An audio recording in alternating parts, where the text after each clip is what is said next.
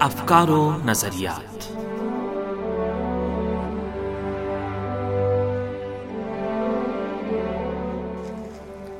عزیز سامعین، پروگرام افکار و نظریات کے ساتھ حاضر خدمت ہیں۔ حسین تقوی کا سلام قبول کیجیے۔ سامعین، آج کے پروگرام میں ہم افغانستان میں مذہبی شدت پسندی کے کچھ مزید عوامل کے بارے میں آپ کو بتا رہے ہیں۔ امید ہے ہمارا آج کا یہ پروگرام بھی آپ سامعین کی توجہ کا باعث بنے گا۔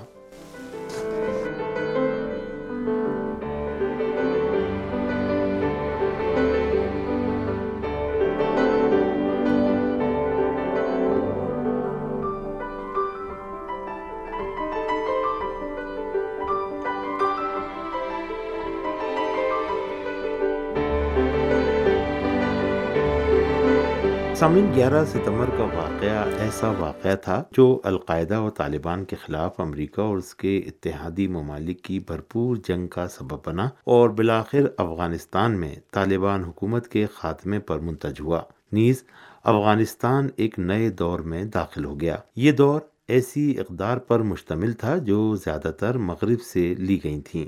اگرچہ شروع میں افغانستان میں نئے دور کی قیادت نے فرقہ وارانہ قومی اور گروہی کشیدگی کو ختم کرنے اور اتحاد و یکجہتی کو مستحکم کرنے کی کوشش کی، لیکن وقت گزرنے کے ساتھ ساتھ ملک کے حکام کی دفتری اور مالی بدعنوانی، مسلط کردہ مغربی جمہوریت، جو افغان تہذیب و تمدن سے قطعا مطابقت نہیں رکھتی تھی، ثقافتی اور اقتصادی غربت علاقائی اور دیگر ممالک کی مداخلت، غیر ملکی افواج کی اندھادھند فائرنگ، عام شہریوں کا قتل عام اور نظام حاکم کا غیر متوازن ہونا، ان سب باتوں کی وجہ سے افغانستان کو بڑی مشکلات سے دوچار کر رہا تھا۔ دینی شدت پسندی انہی مشکلات میں سے ایک ہے جسے انتہا پسند گروہ وجود میں لائے تھے اور بنیاد پرستانہ طریقے سے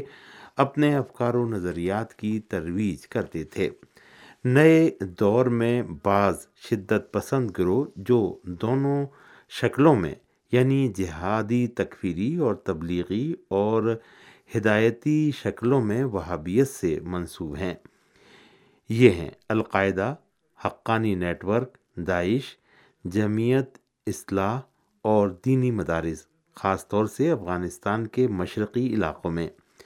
جہادی تکفیری گروہ میں القاعدہ، حقانی نیٹ ورک اور داعش شامل ہیں، جن کے افکار و نظریات تقریباً ایک جیسے ہیں۔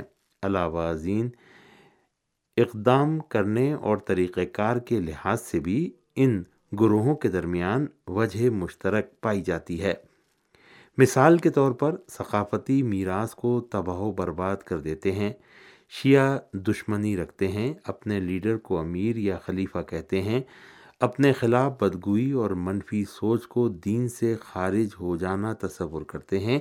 اور یہی نہیں، بلکہ وہ اس بات پر یقین رکھتے ہیں کہ ان کا گروہ خدا کی طرف سے بھیجا گیا ایک معقول گروہ ہے جو اسلام کا دفاع کرتا ہے۔ افغانستان میں ان گروہوں کی نمایاں صفات میں عراق، شام اور خراسان سمیت پوری دنیا میں شریعت پر عمل کرانا شامل ہے۔ عراق اور شام میں داعش کی موجودگی کے اعلان کے بعد اس گروہ کے ذیلی گروہ خوراسان نے بھی افغانستان میں اپنی موجودگی کا اعلان کیا ہے اور طالبان کے اقتدار سنبھالنے سے پہلے تک یہ گروہ افغانستان میں شیعوں کے خلاف بہت حملے کر چکا تھا۔ تبلیغی اور ہدایتی گروہوں میں جمعیت اصلاح دینی مدارس اور سعودی عرب میں تعلیم حاصل کرنے والے علماء وغیرہ شامل ہیں۔ تبلیغی ہدایتی گروہ پہلے والے گروہ سے زیادہ سنجیدہ ہیں۔ وجہ یہ ہے کہ اس گروہ کی پالیسی واضح تھی اور عملی طور پر اس کی لڑائی افغان حکومت سے تھی۔ اگرچہ افغانستان میں داعش گروہ کے خلاف حکومت افغانستان کی جنگ کے بارے میں شکوک و شبہات پائے جاتے ہیں خاص طور سے عراق اور شام میں دہشت گرد گروہ داعش کی شکست اور افغانستان میں اس گروہ کے سرگرم ہونے کے بعد اشرف غنی حکومت کی طرف سے اس دہشت گرد گروہ کی حمایت کی خبریں وقتاً فوقتاً آتی رہتی تھیں۔ حکومت افغانستان پر الزام تھا کہ اس نے طالبان اور داعش کے درمیان لڑائی میں داعش کی حمایت کرتے ہوئے طالبان کے ٹھکانوں پر بمباری کی تھی اور اس نے ایسے کام کیے کہ افغانستان میں داعش کا پتہ پوری طرح سے نہ مٹے۔ لہذا سیاسی تجزیہ نگاروں نے اور طالبان کے ترجمان نے بھی ذرائع ابلاغ کو خاص طور سے ریڈیو تہران کی پشتو سروس کو دیے گئے انٹرویو میں بارہا کہا تھا کہ ٹھیک اس وقت جب افغانستان کے مشرق میں طالبان داعش کا قلع قامہ کر رہے تھے تو حکومت افغانستان نے اپنی فضائیہ کے ذریعے مداخلت کی اور داعش کو بچا لیا۔ دوسری طرف، افغانستان میں غیر ملکی افواج، خاص طور سے امریکی فوج پر۔ افغانستان میں داعش کے عناصر کو ایک جگہ سے دوسری جگہ منتقل کیے جانے کا الزام ہے۔ اطلاعات کے مطابق، امریکی فوج نے داعش کے دہشت گردوں کو خاص طور سے مشرقی اور جنوبی افغانستان سے مغربی افغانستان پہنچایا تھا۔ یہ ایسا مسئلہ ہے جس پر حالیہ برسوں میں افغانستان کے سابق صدر حامد کرزئی نے بھی اعتراض کیا ہے اور ماہرین نے بھی امریکہ پر غیر ملکی ہیلی کاپٹروں کے ذریعے داعش کے عناصر کو ایک جگہ سے دوسری جگہ منتقل کرنے کا الزام عائد کیا ہے۔ ان الزامات کی علامت خاص طور سے عراق اور شام میں داعش کے شکست کھانے کے موقع پر دکھائی دیں اور ماہرین کے مطابق نیٹو کے رکن ممالک خاص طور سے امریکہ کا، کہ اس اقدام کا مقصد اور روس کے ساتھی مانے جانے والے ممالک کی سرحدوں پر بدمنی پھیلانا ہے۔ مجموعی طور پر ایسا لگتا ہے کہ امریکہ اور اس کے اتحادی ممالک شام اور عراق سے داعش کے دہشت گردوں کو وسطی ایشیا کے ممالک کی سرحدوں تک پہنچا کر وہاں سے ان کو افغانستان کے مغربی علاقوں میں منتقل کرنا چاہتے ہیں اور یہ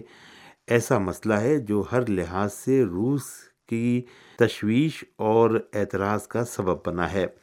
مثال کے طور پر جولائی سن دو ہزار اٹھارہ میں افغانستان کے جوزجان، سرپل اور فاریاب صوبوں میں داعش کی وسیع کارروائی کو پیش نظر رکھا جا سکتا ہے۔ داعش کے خلاف طالبان کی اس کارروائی کے دوران بھی امریکی جنگی طیاروں نے داعش کی حمایت میں طالبان کے ٹھکانوں پر بمباری کی تھی۔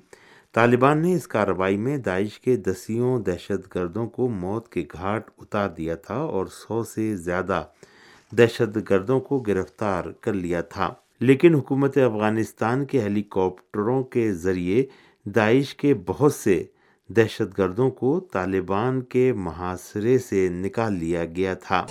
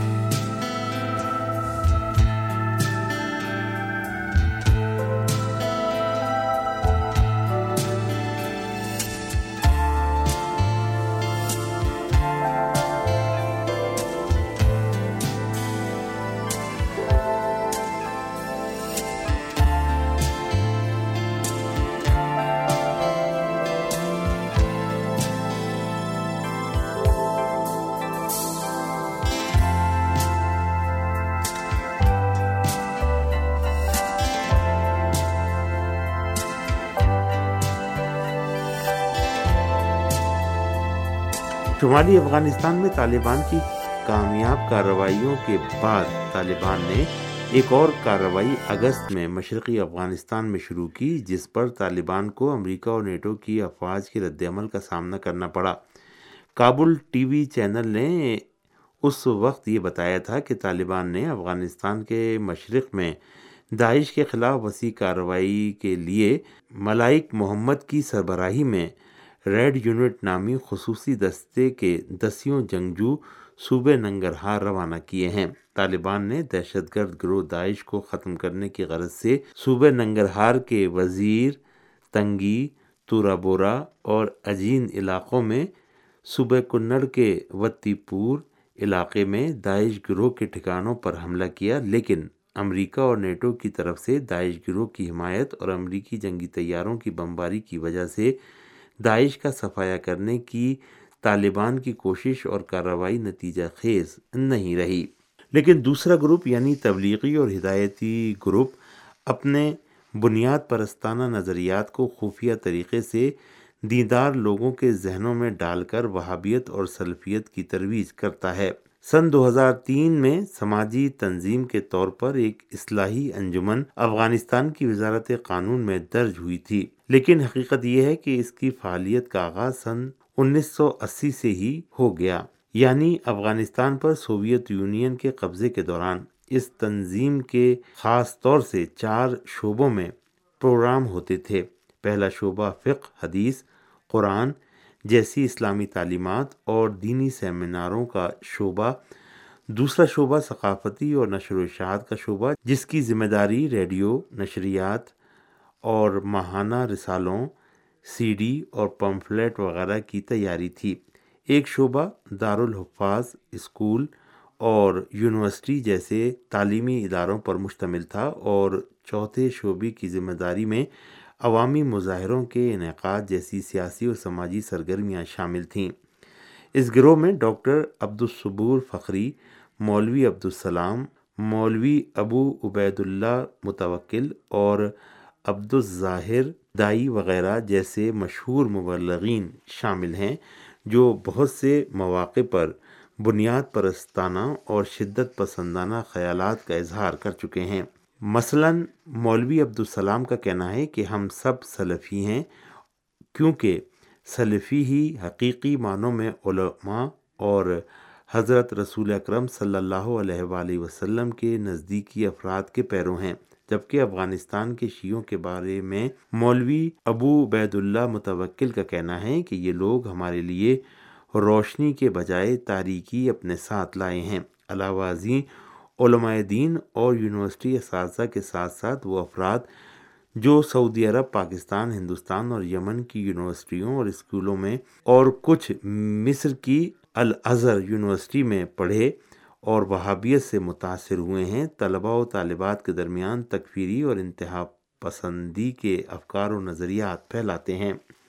اسکولوں، یونیورسٹیوں اور کتب خانوں کے قیام کے ذریعے سعودی عرب اور بعض دیگر عرب ممالک کی مداخلت بھی افغانستان میں وہابیت کی ترویج کے طریقوں میں شامل ہے۔ مثال کے طور پر، صوبہ ننگرہار میں دو لاکھ بیس ہزار ڈالر مالیت کے ایک مدرسے میں پورے ساز و سامان کے حامل ایک کتاب خانے کی تعمیر اور سن دو ہزار تیرہ میں افغانستان کے دینی و ثقافتی مراکز میں ایک لاکھ چوبیس ہزار مذہبی کتابوں کی تقسیم اور صوبہ ننگرہار میں پچاس کروڑ ڈالر کے بجٹ کی سب سے بڑی اسلامی یونیورسٹی کی تعمیر کا آغاز سعودی عرب کی مداخلت اور اثر و رسوخ کی واضح مثالیں ہیں۔ البتہ سعودی عرب اب بھی افغانستان کے تعلیمی نظام میں اپنے اثر و رسوخ کے لیے کام کر رہا ہے۔ مثلاً سن دو ہزار بیس میں ریاض میں افغانستان کے سفارت خانے نے کہا تھا کہ سعودی عرب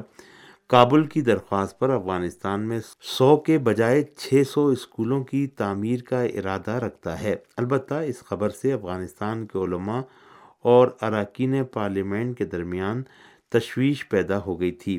اس پروگرام میں اب تک کی گئی باتوں کے پیش نظر یہ نتیجہ اخذ کیا جا سکتا ہے کہ طالبان گروہ کو ایک طرف تو امریکہ سمیت مغربی ممالک کے چیلنجوں کا سامنا ہوگا اور دوسری طرف افغانستان میں داعش گروہ سمیت دہشت گرد سلفی گروہوں پر کنٹرول اور ان کی سرکوبی، یہ سب طالبان گروہ کو درپیش اہم چیلنجوں میں شامل رہیں گے۔ اگرچہ عراق اور شام میں دہشت گرد گروہ داعش کی سرکوبی اور کمزوری سے افغانستان میں اس انتہا پسند گروہ کی طاقت ختم ہو گئی ہے، لیکن طالبان کے بقول بعض طاقتیں افغانستان میں داعش گروہ کو بڑھا چڑھا کر پیش کر کے اپنے خفیہ اہداف حاصل کرنا چاہتی ہیں۔